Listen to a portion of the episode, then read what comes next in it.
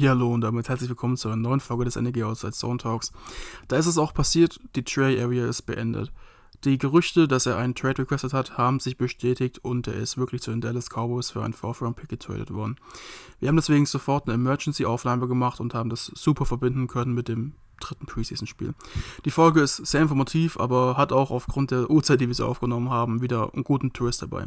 Habt also viel Spaß beim Hören und Go Niners! Herzlich willkommen zu einer neuen Episode des Niner Empire Germany Outside Zone Talks, deinem deutschsprachigen 49ers Podcast. Viel Spaß beim Hören und Go Niners!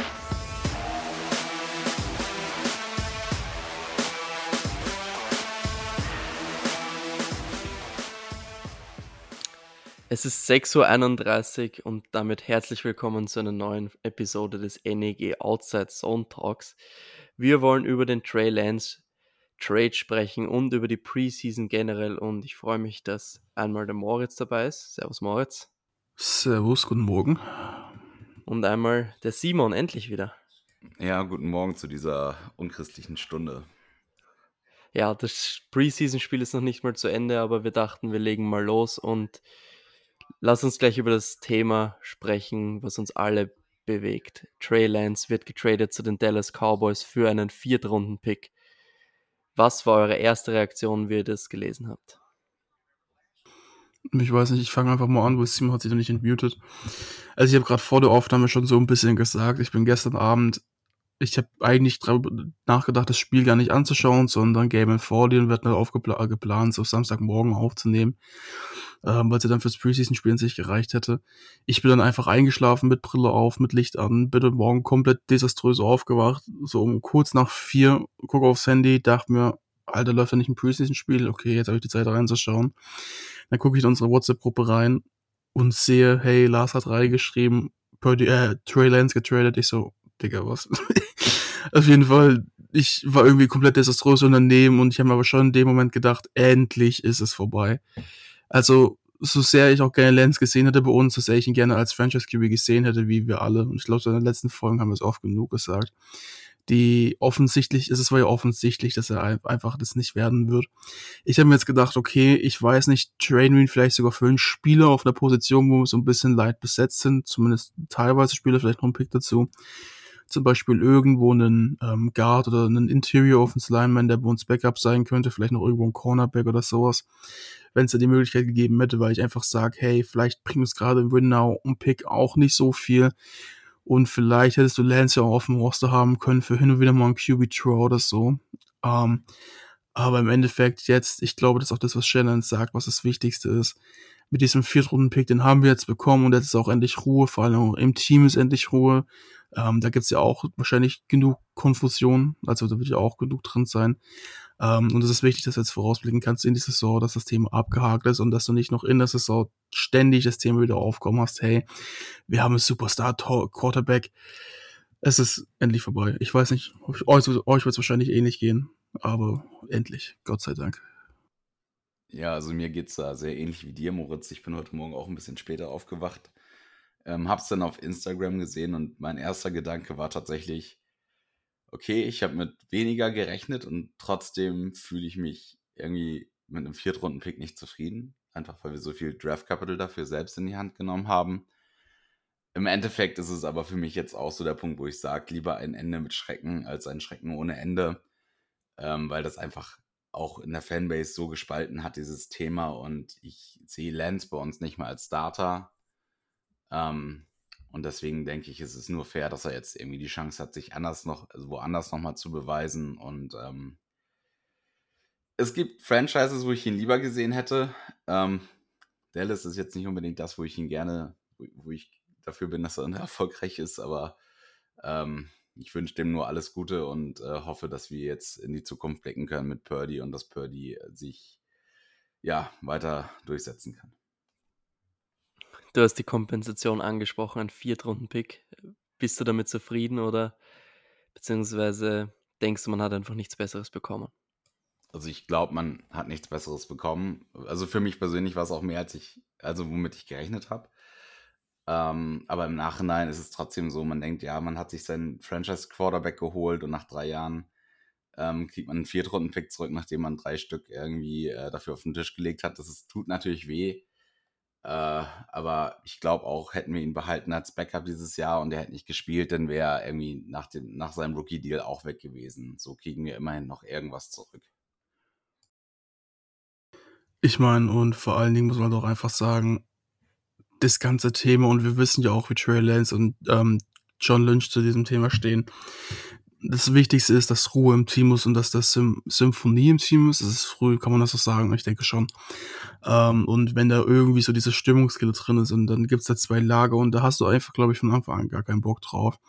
Und ich meine, John Lynch hat ja jetzt heute Morgen auch im Interview gesagt, ich, ich übersetze das jetzt mal auf Deutsch, das ist jetzt auch, ich habe es gerade nicht mehr vor mir liegen, aber es war, wir haben halt ein Risiko eingegangen. Es hat leider nicht funktioniert und es liegt auch teilweise an uns. Wir haben es nicht genug, gut genug gemacht. Wir wünschen aber Trey alles Gute für die Zukunft und seine Story, also seine Geschichte ist noch nicht fertig geschrieben. Ähm, also ich glaube, er sagt damit auch einfach schon aus, hey, leider, er hat dann auch das nochmal später ein bisschen genauer erklärt, leider hat es zwischen uns nicht funktioniert. Die Situation stimmt nicht, dass Trey spielen kann. Es liegt aber auch nicht an Trey, dass er jetzt nicht komplett dafür in der Lage ist, sondern es passt halt einfach die Situation an sich nicht bei uns. Und dass man dann halt sagen muss, okay, wir machen jetzt hier einen Cut. Das ist das Beste für uns beide. Also es geht nach Dallas für dich. Das ist die Option, da kommen wir gleich vielleicht noch drauf zu sprechen, ob die Destination für ihn so gut ist. Ähm, aber für jetzt die komplette Situation im Großen und Ganzen an sich, das ist, denke ich mal, die beste Lösung.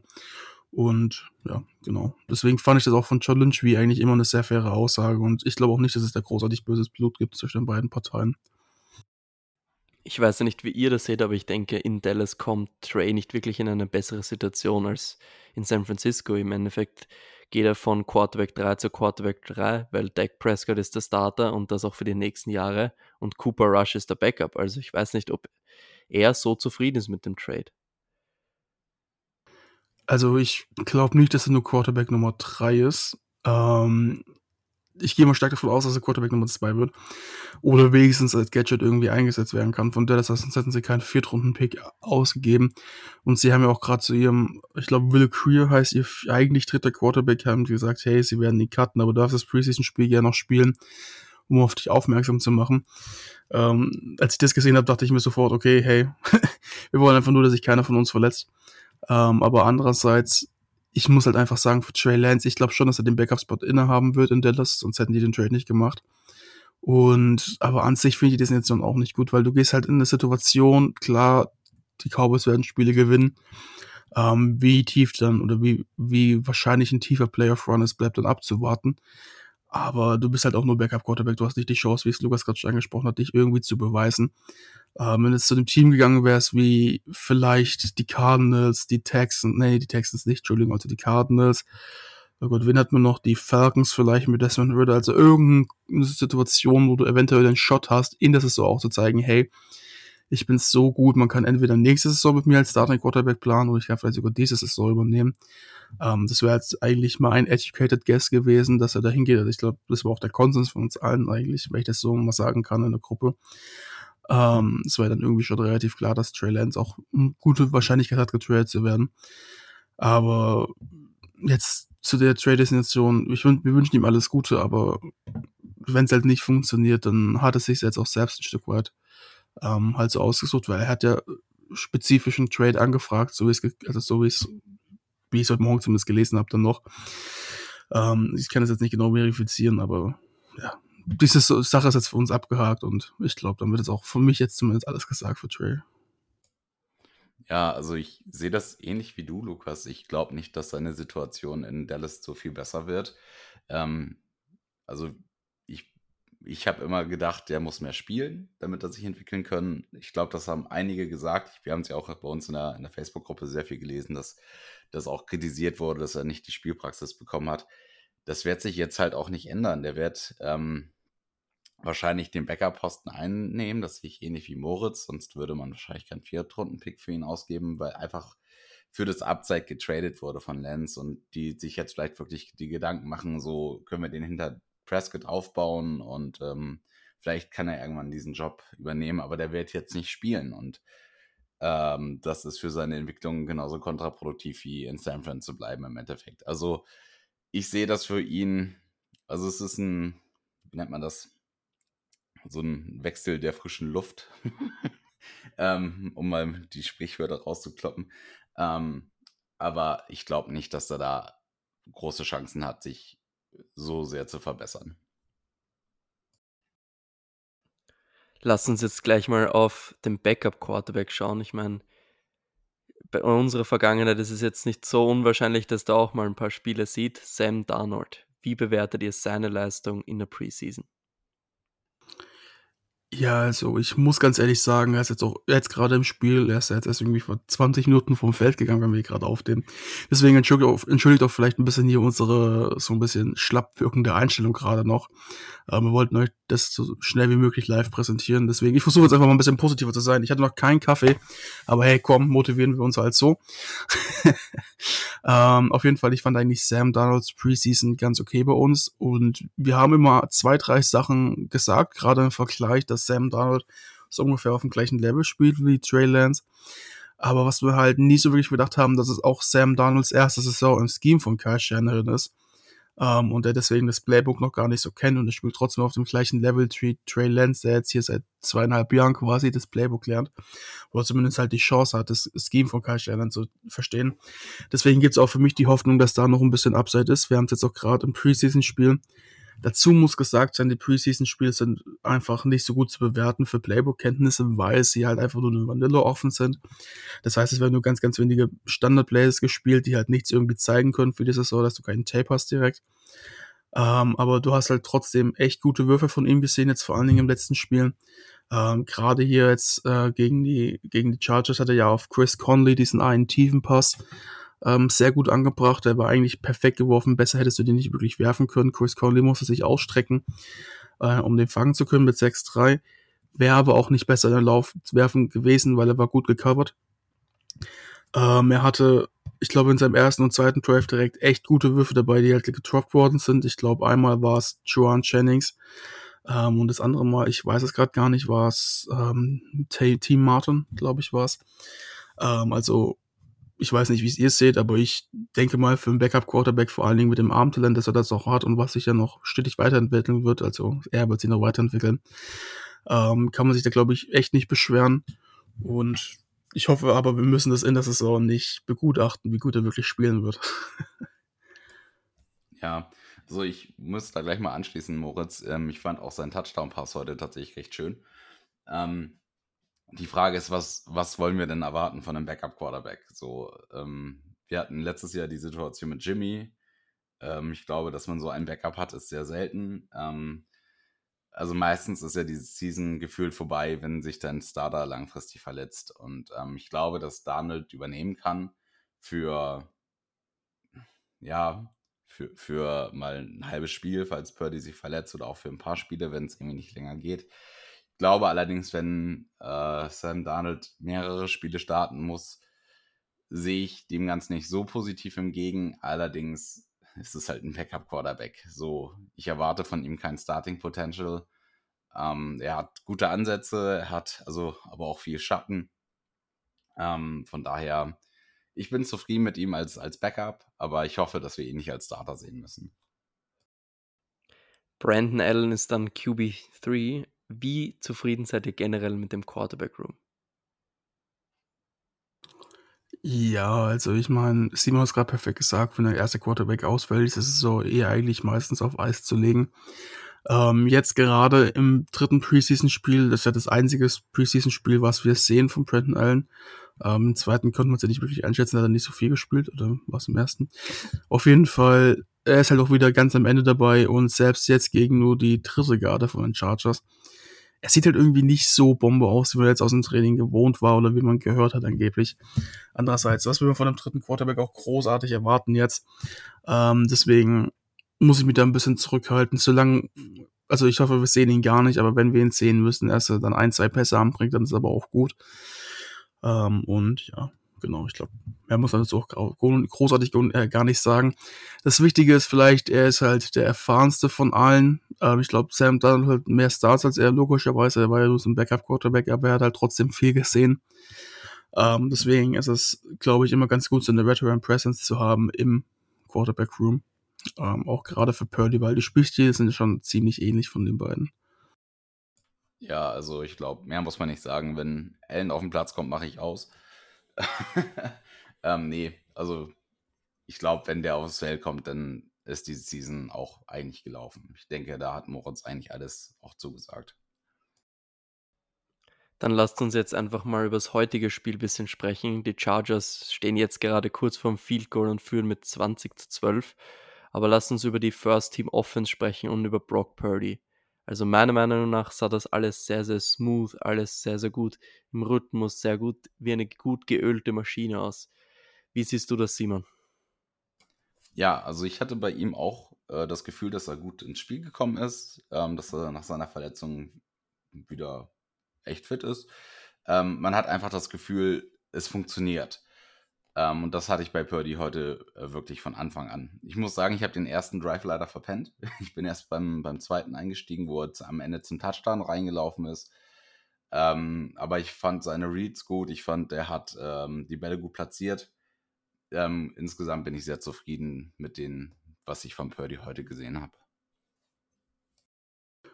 Ja, ich glaube, er hat einfach das gezeigt, was wir alle erwarten von ihm.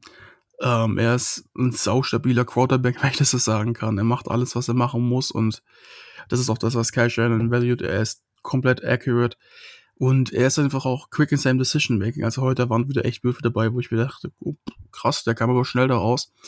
Und auch, also er ist halt alles, was Kyle Shannon braucht, sagen wir es mal so. Er ist wahrscheinlich, wenn er sein Potenzial erreicht, eine deutlich bessere Version von Jimmy Garoppolo ähm, weniger auf Talent als mehr auf ausbleibende Fehler jetzt zum Beispiel bezogen äh, und vielleicht nicht so eine hohe Verletzungsanfälligkeit. Und ich denke mal, dass wir mit ihm auch viel Spaß haben werden diese Saison, weil er hat letzte Saison in den Spielen, die er auch wirklich gespielt hat ähm, und nicht verlassen hat, irgendwie am Anfang alle gewonnen für uns. Ähm, und ich muss ganz ehrlich sagen, für jemanden, der die ganze Offseason verpasst hat mit einem verletzten Arm, da eine große OP dran hatte, eigentlich auch im Trainingscamp zumindest teilweise am Anfang nicht so richtig wirklich mitmachen konnte und auch danach limitiert war, sieht er eigentlich so gut aus, wie ich es nicht erwartet hätte, weil wir haben ja alle in der Offseason gesagt, ah, Purdy, der Arm, der war eh schon nicht so stark und das können wir jetzt auch gar nicht so einschätzen mit der Arm Strength, das bleibt noch ein bisschen abzusehen. Uh, aber ich glaube nicht, dass sowas ist. Uh, auch dieses, was wir alle hatten, ich hatte es ja auch, so okay, kann er davon zurückkommen? Ist er bis zur Season fit? Das war auch so ein bisschen in den Sternen gestanden. Und wenn, hat er eine ganze Offseason, obwohl er letztes Jahr ein Rookie war und müsste irrelevant, eine ganze Offseason nicht trainiert. Das ist ja jetzt auch nicht gerade für so einen jungen Spieler wirklich positiv, aber bis jetzt lässt er keine Zweifel offen, ähm, dass er auf jeden Fall der Clear-Cut-Starter war und deutlich besser als alle anderen Optionen, mit Lancer inkludiert. Ähm, und wenn Karl Schell dann auch sagt, mü er müsste irgendwie schmelzen im Training, dass er den Starterposten verliert, dann heißt es ja schon einiges. Deswegen auch heute, ich fand das wirklich echt einen guten Drive von ihm, eigentlich sogar zwei gute Drives.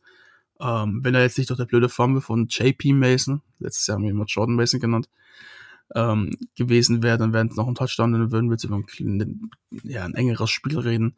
Aber im Endeffekt, ich habe es auch in die Gruppe geschrieben, ich glaube, Lukas, du auch, der Fumble war eigentlich voll egal, weil der gute Drive war da, das ist alles, was für uns zählt und was alles, was für Kyle Shannon zählt. Ähm, ob du das Spiel jetzt dann gewinnst oder nicht, ist, glaube ich, mal relativ sekundär. Deswegen, ich bin auch wirklich zufrieden und ich glaube, Brock Purdy hat viel Öl getrunken, weil er ist halt auch die Maschine, die geölt werden muss. Und er hat, was ich richtig geil fand beim Touchdown, war seine Energie, die er ausgestrahlt hat. Also der rennt rein, wirft den Ball weg und läuft, läuft zu den Fans und, und schreit richtig rein. Also in einem Preseason-Game mit so einer energiegeladenen Haltung reinzugehen. Also du merkst einfach, der hat Bock, der will wieder spielen und das ist einfach so eine, so eine Mentalität, die ich bei ihm einfach unfassbar schätze. Zum Thema Arm Strength hätte ich noch eins zu sagen und zwar habe ich gelesen, dass er sogar einen härteren Ball geworfen hat in dieser Offseason laut einem Tracker als in der letzten Saison und ich fand jetzt auch im Spiel kam die Arm, Arm Strength gut rüber. Es waren Würfe nach außen, nach innen, etwas tiefer, natürlich jetzt kein richtig tiefer Ball und es sah einfach alles gut aus, wie der Ball rauskam. Und ich finde, Purdy sieht einfach nicht aus wie ein Rookie, beziehungsweise ein Second-Year-Player. Bei dem sieht das alles so aus, als würde er das schon ewig tun. Ich meine, der bekommt den Ball und dann lässt er den Ball schon, also er weiß, wohin mit dem Ball.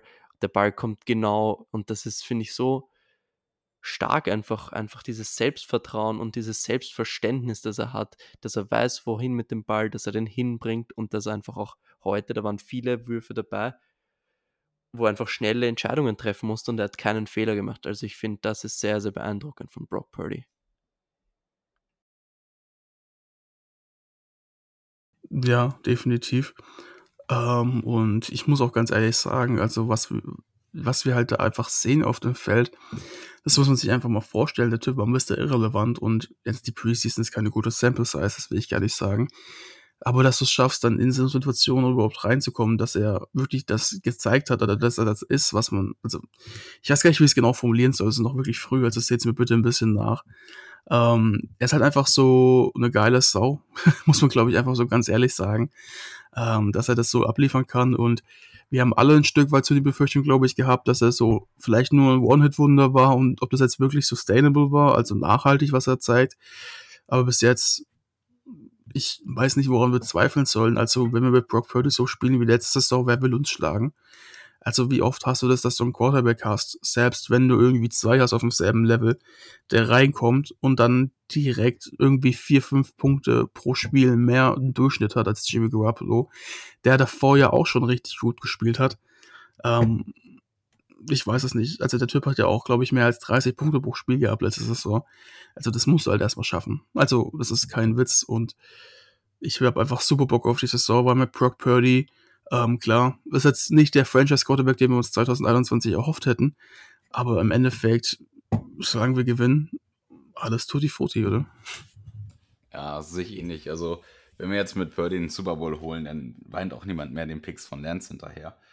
Ähm, also ich habe ein bisschen Schiss, dass wir bei Purdy die rosa-rote Brille vom letzten Jahr irgendwie aufhaben. Also ich habe es auf jeden Fall. So was ist, wenn er jetzt äh, diese ganzen Dropped Interceptions oder Interception-würfige ähm, würdige Würfe aus dem letzten Jahr wirklich mal in Picks umsetzt. Äh, dann sieht das alles ein bisschen anders aus. Aber er gibt mir, wenn er auf dem Feld ist, ein gutes Gefühl und das hat er mir heute auch gegeben. Von daher freue ich mich auf die Saison mit ihm als Starter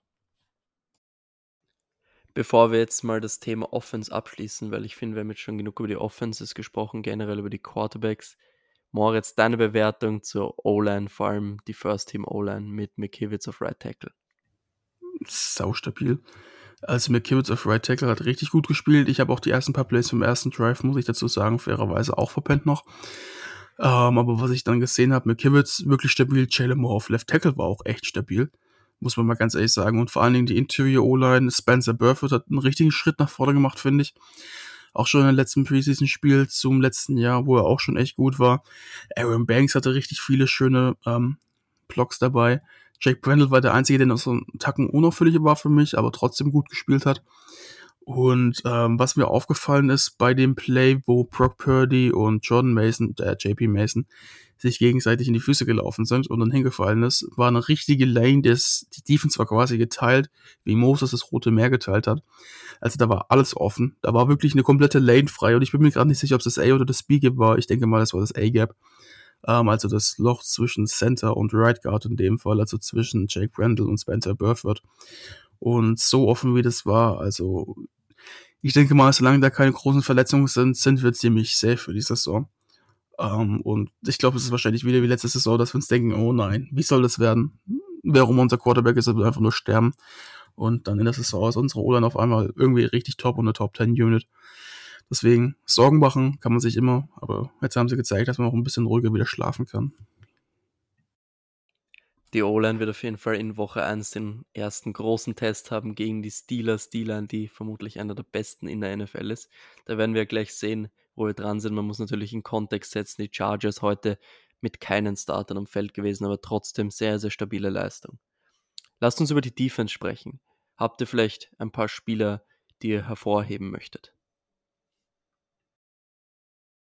Also so auf Anhieb äh, fällt mir Drake Jackson ein heute im Spiel, äh, der also da sind mir vor allem so zwei Plays im, im, im Kopf, äh, wo den einen, den er getippt hat und dann fast noch intercepted hat.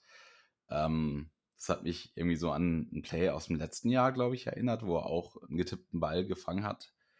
Ähm, aber dass wir, wie den Ball hochtippt ähm, und einfach nur den Ball, den Ball im, im Auge behält und versucht hinterherzugehen. Äh, ganz starke Awareness da bei ihm und dann irgendwie, ich glaube, ein, zwei Plays später war es, wo er äh, auch einen Screen fast noch abgefangen hat, der dann irgendwie genau durch seine Arme durchgeflogen ist. Das sind so gerade die Plays, die mir gerade sehr stark im Kopf geblieben sind. Ähm, Ich weiß nicht, Moritz, ob dir da gerade jemand einfällt, der noch auffälliger war für dich. Uh, ich fand Javon Kinlaw heute echt stark. Der hat ähm, direkt im ersten Drive der Defense die Pocket, also der hat zwei, dreimal generell die ganze Pocket gut kollapsen lassen. Ähm, also da hat man gemerkt, hey, er ist wirklich healthy und er ist wirklich gut drauf und er ist ja auch nochmal, hat zugelegt der letzte Saison. Also war noch im Weight Room, ist jetzt bei 308 Pfund, aber pure Muskelmasse. Das ist echt krass. Also so viel Pfund mit purer Muskelmasse, das muss man erstmal hinbekommen. Ähm, und wir waren ja alle so ein bisschen skeptisch, ich ganz vorne ran, aber es sieht aus, als könnte er wieder eine gute Rolle spielen bei uns in der Defense. Ähm, und sonst, das ist auch gesagt, Drake Jackson war wirklich echt gut dabei, muss man sagen. Natürlich, Fred Warner hat überdimensional richtig gut gespielt, aber er ist halt auch der beste Linebacker, der gerade gegen irgendwie die Chargers Second Unit spielt. Deswegen möchte ich ihn jetzt nicht so unbedingt nennen wollen. Ähm, aber sonst all around eigentlich echt gut. Shia Oliver hatte ein, zwei gute Tackles dabei.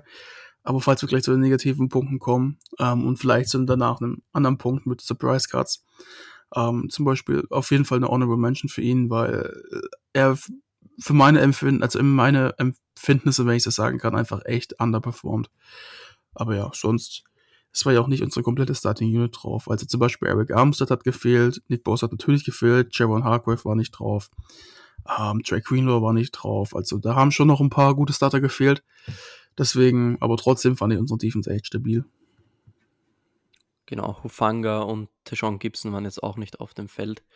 Aber ja, du kannst gleich weitermachen mit den Surprise Cuts. Ich meine, du hast das ja Oliver angesprochen, der ist gekommen als geplanter Starting Nickelback. Steve Wilkes hat vor der Saison gesagt, sie haben den besten Nickelback bekommen, der am Markt war. Jetzt sehen wir immer wieder Deamador Lenore im Slot und Embry Thomas outside. Bevor wir zu den Surprise Cuts bekommen, ich weiß, du wirst ihn nennen. Wie, also beziehungsweise, wie siehst du die Cornerback-Situation? Ich, ich will jetzt mal Simon fragen. Wie siehst du die Cornerback-Situation Embry Thomas outside, wie sicher bist du dir mit ihm? Will ich nicht drüber reden, weil ich mich nur unbeliebt. ähm, ich weiß nicht, also ich fand Thomas damals immer, er war halt immer oder oft in Position, hat aber nie die Plays gemacht. Ähm, dann hat er gar nicht mehr gespielt im letzten Jahr. Und ich fand eigentlich, dass wir letztes Jahr gut aufgestellt waren. Das hat sich jetzt natürlich ein bisschen verändert. Ich fühle mich, glaube ich, nicht so unsicher mit Thomas wie andere Leute. Ähm, insofern er sich weiterentwickelt hat. Wenn er natürlich weiterhin den Catch zulässt, dann habe ich richtig Bauchschmerzen, sofern er, was den Catchpoint angeht und das Balltracking allerdings zugelegt hat, dann habe ich nicht ganz so große Bauchschmerzen, was das angeht. Aber ich glaube, da bin ich, ich weiß es nicht, also ich glaube, da bin ich eher auf alleine unterwegs, dass ich Thomas nicht so schlimm finde wie viele anderen andere, aber ähm, ich hoffe, dass ich mich da auch nicht irre, sondern dass er gut spielt. Aber ähm, ich glaube, die, die Meinungen gehen da sehr in eine andere Richtung von vielen. Ich würde mich da in der Tat sogar Simon anschließen, auch wenn er es nicht glauben würde. ähm, ich finde Ambry Thomas jetzt auch nicht so schlecht, vor allem jetzt diese Preseason und das Trainingscamp hat er schon gezeigt, dass er besser ist als letzte Saison, vielleicht sogar deutlich besser dafür auch wieder mal Spiele hat oder auch Zeitpunkte hat, wo er ein bisschen ein brain-totes Spiel oder einen brain-toten Spielzug macht. Ähm, das bleibt noch ein bisschen abzuwarten. Trotzdem, er hat halt echt viel Talent. Er ist wahrscheinlich neben Javarius Walt der talentierteste Cornerback auf dem Roster von Size, Speed, Agility. Deswegen würde ich allein schon sagen, hey, ich weiß nicht, ob er der Clear Cut, also der klare Starter auf der anderen Seite wird. Ähm, Gehe ich mal stark nicht davon aus, sondern ich denke, dass Javarius Ward ist so oder so gesetzt. Im Slot wird, denke ich, auch sich abwechseln mit Lenore und Shia Oliver und dann wird sich noch Andrew Thomas und Samuel Romick auch hin und wieder mal einklinken. Also und so war auch der, der Konsens quasi, der Tenus, wenn man es besser sagen kann, von Steve Wicks, den ich so mitbekommen habe, oder halt generell vom Team, dass man sagt, okay, der Einzige, der eigentlich konstant ist, ist Javarius Ward und alle anderen werden sich ein bisschen durchrotieren. Ähm, das wird sich dann in der Saison vermutlich auch ändern. Du hast bestimmt welche, die zeigen, okay, sie sind besser als die anderen und dann spielen die auch mehr. Aber jetzt gerade denke ich auch, dass du die Frage über die Cornerbacks am Anfang der Saison noch ein bisschen klären wirst. Und vielleicht ist es ja gar nicht mal so schlecht, dass wir jetzt diese Saison auch ähm, keinen wirklichen Nummer 2 Corner haben, wie letzte Saison mit Emmanuel Mosley. Weil da haben wir dann gesehen, okay, wenn der sich verletzt, uiuiui, dann ist das schon, da war ein großer Drop-off da. Ähm, und jetzt, ich meine, der Modell Lenore hat letztes so auch wirklich gezeigt, was er kann. Ähm, das haben wir, glaube ich, auch irgendwie vergessen bei der Gleichung. Deswegen, ich gehe mal stark davon aus, dass Travis Ward und der Modell Lenore auf der anderen Seite starten werden, aber Lenore auch je nachdem mal ins Slot geht und dann Andrew Thomas reinkommt. Ähm, bleibt abzuwarten. Und vorhin hat, ähm, war das Craig Papa, der heute kommentiert hat? Ich wechsle es leider immer ein bisschen. Ja. Aber er hat ja auch, okay, perfekt, danke. Er hat ja auch angesprochen, dass Isaiah Oliver vielleicht auf den, das ist jetzt ein bisschen kompliziert, aber in der Nickel-Situation ein Nickel-Package drin ist, die ein bisschen run-heavier ist. Also wenn du zum Beispiel, wie wir gerne mal Nickel bei First Down spielst, dass Oliver da drin ist, also bei eher Run-Situationen und dann zum Beispiel die Nickel-Cornerback, also mit Lenore auch reinkommt in den Slot und dann Andrew Thomas aufs Feld kommt zum Beispiel, wenn es Third und Long, also das so, also dass du da noch ein bisschen so eine Mischung hast. Ähm, aber das ist jetzt auch nur ein Wild Guess. Also das kann, können wir von außerhalb gar nicht beurteilen. Das weiß wahrscheinlich nur einer mit Steve Wilkes oder halt vielleicht das Team und sich. Steve Wilkes hat das sogar in der Pressekonferenz angesprochen, dass sie Isaiah Oliver als Big Nickel ähm, haben wollen und dass sie dann in äh, Third and Long, genauso wie das angesprochen haben, tauschen könnten. Also das könnte wirklich passieren. Das kann passieren, aber was ich auch gerade vielleicht noch zu Steve Wilkes aufbringen wollen würde, er ist der erste DC seit, als Robert Sala war die ganze Zeit am Feld, dem Miko Ryans war die ganze Zeit am Feld und Steve Wilkes ist der einzige DC, den wir jetzt hatten, der wieder oben in der Booth sitzt. Ähm, also zumindest bis jetzt in der Preseason. Er ist also, für die, die es noch nicht so gut kennen, er steht, er ist halt nicht auf dem Feld und steht in der Seitenlinie. Auch nicht wie Kai Shannon, sondern er sitzt oben in der Box und schaut sich von oben alles an und gibt von oben die Playcodes durch. Da muss ich sagen, ich weiß nicht, ob ich das so gut finde. Auch vielleicht die Frage an euch mal, ähm, ob man das überhaupt aus das sagen kann, weil ich muss ganz ehrlich sagen, unsere Defense hat halt die letzten vier, fünf Jahre, eigentlich seit 2019 schon immer auch von den Vibes, also von den Vibrierungen, ähm, von den Stimmungen gelebt, die im Team waren und gerade auch die Emotionsausbrüche von Robert Saleh noch mehr, aber auch von Demico Ryans waren eigentlich, finde ich, immer so mit ausschlaggebend, dass man halt gesagt hat, hey, die haben selber so Bock. Ähm, wenn die könnten, würden die wahrscheinlich gleich Helm und Pad aufziehen und selber aufs Feld gehen und mal kurz draufhauen.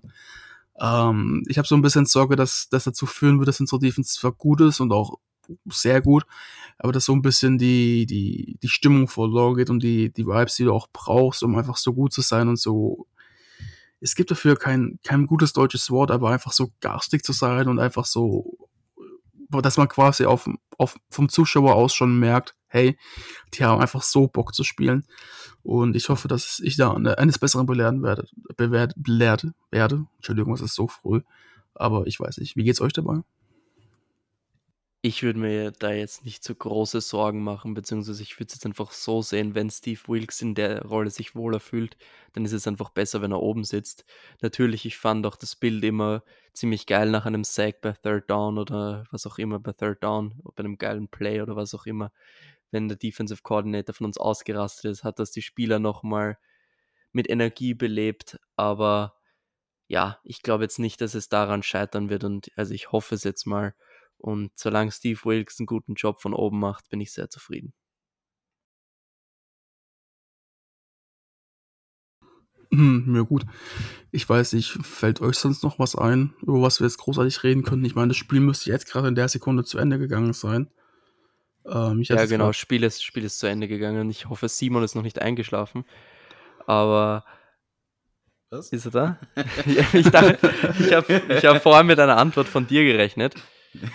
Und deswegen dachte ich, du bist vielleicht schon eingepennt. Aber lass uns einfach über die Überraschungskatz reden, Moritz. Du hast Isaiah Oliver angesprochen. Kannst du dir vorstellen, dass er gecuttet wird? Ich meine, würde uns 1,4 Millionen Deadcap kosten. Nein, also ich glaube, gecuttet werden nicht. Das war jetzt einfach so ein bisschen als. Und ich lasse gleich Simon reden, weil ich rede relativ viel die Folge, keine Sorge. Ich lasse gleich Simon weiter in den Vortritt. Ähm, nur, ich wollte so ein bisschen in den Raum werfen, weil Isaiah Oliver einfach gerade so ein bisschen hinter den Erwartungen hinterherhängt. Und vielleicht hört er die Folge. Kleiner Spaß. Aber ähm, einfach, dass er so ein bisschen einen kleinen Aufweck-Call quasi braucht, dass er ein bisschen mehr performt. Weil, wenn er der beste Nickel am Markt war und er hat die letzten Saisons ja bei der Falcons auch echt richtig gut gespielt, ähm, erwartet er schon ein bisschen mehr als der Big Nickel, weil dann wäre er essentially, also wahrscheinlich die gleiche Rolle wie Jimmy Ward letztes Jahr hatte. Nur, dass er Jimmy Ward, obwohl er ein richtig Big Nickel war und sogar noch breiter war und besser den Run stoppen konnte als Isaiah Oliver, ähm, war er trotzdem auf dem Feld bei Third Down. Deswegen hoffe ich, dass er sich da ein bisschen fängt und dass wir da ein bisschen die Konstanz reinbekommen. Aber ja, das bleibt abzuwarten. Das können wir nur beurteilen, wenn es passiert ist. Ja, was Surprise Cuts angeht, finde ich das echt schwer. Ähm, also ich habe mir mal ein bisschen unser Roster so vorhin angeguckt und muss sagen, die meisten, die mich überraschen würden, kann ich mir bei, beim besten Willen nicht vorstellen. Ähm, also ich denke, also der Oliver könnte damit reinfallen. Ähm, Im gleichen Atemzug würde ich dann aber auch Thomas nennen, obwohl wir eben über den gesprochen haben und ich eigentlich nicht so low bin auf dem, wird, wäre das schon im Bereich des Möglichen. Wenn wir in die Offense gehen ähm, und uns da überlegen könnten, wer da vielleicht ein Surprise-Cut sein könnte und ich müsste einpicken, wäre ich vielleicht tatsächlich bei äh, Ty Davis Price, einfach um da mal einen Namen reinzuwerfen, weil er mich im Pass-Blocking nicht überzeugt und auch als Running Back sieht er sieht er besser aus als letztes Jahr, finde ich, aber ich bin nicht sold auf, nicht sold auf den. Ich glaube generell, dass es kein richtiges Surprise-Cut geben wird. Man muss sagen, es könnte natürlich passieren, dass der ein oder andere Veteran gecuttet wird. Dem gibt man dann die Sicherheit, dass er wieder zurückgeholt wird und dass er mit keinem anderen Team sein soll. Das macht man einfach, um zum Beispiel Leute wie einen Ray Ray McLeod, der verletzt ist, um die auf, auf die IR zu setzen, weil dem musst du kurz einen Roster-Spot geben, dann kannst du ihn auf IR setzen und dann kannst du zum Beispiel einen Veteran zurückholen. Also da könnte was Surprise-mäßiges passieren, aber der wird ja dann gleich wieder zurückgeholt. Und bevor wir die Folge abschließen, möchte ich noch über die Kicker-Position sprechen. Jetzt haben wir mit Jake Moody einen verletzten Kicker und Sing Gonzalez hat sich heute im Pre-Game Warm-Up verletzt.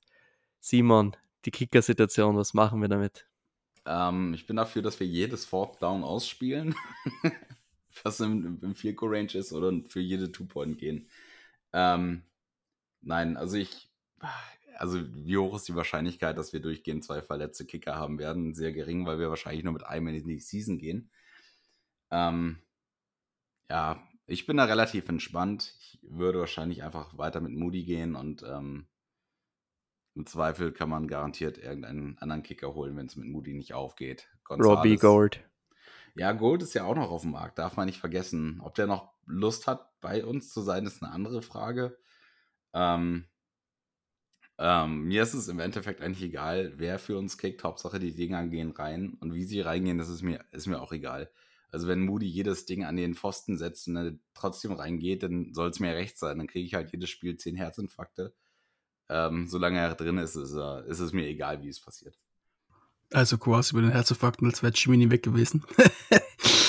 den Witz muss man kurz reinbringen. Ich hoffe, die anderen lachen auch, weil sonst wäre er nicht witzig.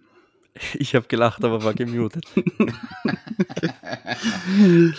oh Mann, es, es, ist ein bisschen hier, die Stimmung muss aufgeheitert werden, weil wenn ihr das hört, seid ihr vielleicht auch gerade irgendwie am Morgen dabei, fahrt irgendwie, okay, vielleicht wenn ihr Samstag arbeitet, auf die Arbeit oder macht irgendwie einen Ausflug. Aber über die Kicker-Position, um jetzt nochmal drauf zu kommen, da hätte ich vielleicht auch Jake Moody noch so ein bisschen als Surprise-Cut genannt. Ähm, würde, es ist halt schwierig, als wenn jetzt Zane Gonzalez heute gespielt hätte und der hätte irgendwie die Dinger links und rechts reingehauen, dann hätte ich da schon eine gute Chance gesehen, dass Jake Moody vielleicht einen Surprise-Cut bekommt. Ähm, weil ich finde, es ist einfach so ein bisschen, ein bisschen schwierig. Wie formuliert es am besten? Er ist halt einfach nicht so sicher. Er hat zwei Field Goals und einen Extra Point verschossen diese Preseason. Ähm, er hat auch ein paar Field Goals gemacht, so ist es nicht. Im Training sah es auch nicht so schlecht aus. Aber was ich halt sage bei dem Kicker, das ist so die einzige Position oder eine der wenigen Positionen, wo ich sagen würde, okay, das sind mir dann die Trainingsleistungen relativ egal, weil im Endeffekt muss er im Spiel performen und da ist ein ganz anderer Druck auf ihn. Ähm, und da dieses Risiko zu haben, er hat zwar ein deutlich größeres Upside als Sank Gonzalez, ähm, aber dieses Risiko einzugehen, dass du vielleicht sogar ein, zwei Spiele verlierst, weil das Game-Winning Fico nicht reinmacht, die ja mit Robbie Gold letzten Jahre immer garantiert waren, quasi fast schon. Das ist halt, finde ich, ein so großes Risiko, dass es für ein Team, was im Win-Now-Modus ist, eigentlich schon fast untragbar ist. Ähm, Simon will was sagen. Ja, also da haben wir ja tatsächlich auch schon mal drüber geschrieben in der Gruppe. Ähm, bei uns so intern und also, also gestern da, war das ja. Ja, genau. ähm, also, aber würdest du wirklich jemanden cutten, den du in der Runde 3 gepickt hast, wofür du schon Kritik gekriegt hast und am Ende, wenn du sowieso, was den Draft angeht, gerade eher so kritisch gesehen wirst? Also würdest du dir das erlauben oder würdest du sagen, pass auf, wir geben den jetzt einfach mal die Zeit zu kicken und reinzukommen und wenn er irgendwie nach drei Spielen uns irgendwie alles wirklich verhauen hat, dann müssen wir gucken, wen wir holen können und das zu ersetzen. Aber Also würdest du wirklich jetzt einen Drittrunden-Pick nach zwei, ja, nicht so brillanten Spielen cutten deswegen? Ich meine, du siehst ja auch im Training, wie es ist. Also ich würde nicht direkt cutten. Das klingt vielleicht ein bisschen zu harsh. Ich habe es auch gestern gehört, dass es zu harsh klang. Es ist auch nicht unbedingt meine Meinung. Ich finde einfach, dass es die Möglichkeit geben würde, dass er gecuttet werden könnte. Ähm, weil man sieht im Training, wie er performt und auch weil ich gerade gesagt habe, die Spielperformance ist wichtiger. Kai Shannon wird ja auch abschätzen können, wie er im Training ist. Und er kennt ihn ja auch von seiner Persönlichkeit her. Und ich denke auch nicht, dass er gecuttet wird, bevor wir ihn cutten, wird er irgendwie mit seiner Verletzung, die er jetzt hat, wird ihm ein bisschen extravagant dargestellt. Die Teamärzte machen hier so ein bisschen Augenzwinkern und er geht vor den Cuts auf die IR, dass er quasi einfach die komplette Saison out of season ist mit der angeblichen Verletzung. Das ist ja noch nie vorgekommen bei uns oder so. ähm, oder auch bei anderen Teams. Das ist ja eigentlich schon fast ein bisschen gängige Praxis. Ähm, ist ja auch der Grund, warum Concussions zum Beispiel von freien Ärzten und nicht von Teamärzten bestimmt werden müssen, wenn sie wieder vorbei sind, dass exakt sowas nicht passieren kann. Deswegen ist es so ein bisschen ein offenes Geheimnis. Aber wie gesagt, bevor wir ihn cutten würden, würde, glaube ich, irgendwie sowas kommen. Aber selbst wenn es jetzt die Situation wäre, wir müssten entweder ihn cutten oder mit ihm gehen, dann wäre ich da wirklich unsicher, weil im Endeffekt wir sind in einer Saison, wo wir gewinnen wollen. Ähm, und da kann wir auch nicht riskieren, jetzt in den ersten ein, zwei, drei ähm, Spielen eventuell ein Spiel zu verlieren oder deswegen in eine richtige Bredouille zu kommen, weil er halt die Kicks nicht trifft. Aber andererseits, wenn du das so wirklich denkst, dann, kick, dann pickst du auch keinen Pick, äh, Kicker in der Runde. Deswegen, ich bin mir da unsicher. Ähm, und wahrscheinlich würde ich ihn dann sogar versuchen, auf den Practice Squad zu packen, wenn es geht, weil er müsste erstmal durch die Waivers gehen. Ähm, da würde der, da habe ich mit Lukas gestern ein bisschen drüber diskutiert sogar. Ähm, ich glaube, er würde, wenn er durch die Waivers geht, dann, wenn überhaupt, nur bei einem schlechten Team geclaimed werden. Vielleicht auch gar nicht in der nachgesigned. Aber sei jetzt auch mal dahingestellt. Ähm, ich weiß es gar nicht. Also ich würde den Stand jetzt nicht cutten. Ich würde ihm auch die Chance geben, weil ich glaube schon, dass es dann mit einem Klaps auf den Hintern funktioniert. Aber er ist halt schon so ein bisschen in der Bredouille, finde ich. Also das ist jetzt nur meine Meinung. Es ist so eine ungute Situation ähm, und schließt auch perfekt an die Diskussion an, die wir letztes Saison hatten, wo wir gesagt haben, hey, können wir uns die 5 Millionen für Gold nicht sparen? Ich glaube, jetzt sehen wir, dass wir gerne vielleicht noch 5 Millionen ausgeben würden für, für Gold, der leider abgebaut hat, ein bisschen noch von seiner Kickreichweite. Ähm, aber dass einfach diese Sicherheit auf Kicker schon irgendwo enorm wichtig ist. Ja, ich glaube aber, wir wissen alle, Kicken ist so viel Kopfsache und weniger das Physische. Und wenn wenn Moody jetzt zum Beispiel gleich den ersten Kick aus 58 Yards reinhaut, dann ist, glaube ich, alles in seinem Kopf komplett anders und ich würde jetzt einfach nicht überreagieren. Ich meine, ein Kick von den Verkickten war plus 60 Yards, glaube ich, und natürlich die anderen waren nicht schön, aber trotzdem würde ich da jetzt noch nicht zu viel reininterpretieren und ich glaube nicht, dass sie einen Third-Round-Pick cutten würden, genauso wie sie es nicht mit Cameron Latu machen werden, auch wenn der sehr, sehr stark kritisiert wurde wegen seinen Drops im Training Camp. Deswegen, ich glaube nicht, dass sie einen Third-Round-Pick cutten würden. Habt ihr noch was? Wollt ihr noch etwas loswerden? Eigentlich nicht. Wir könnten vielleicht noch mal kurz drüber reden, wo du gerade Titans ansprichst.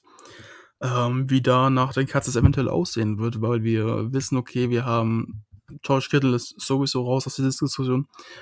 Aber danach ist ein Charlie Werner, der jetzt kein großartiger Teil Nummer 2 ist, aber trotzdem solide Baseline. Ross Trelly, und die sind halt beide sehr erfahren. Und jetzt ist die Frage, nimmst du Cameron dazu noch mit als vierten?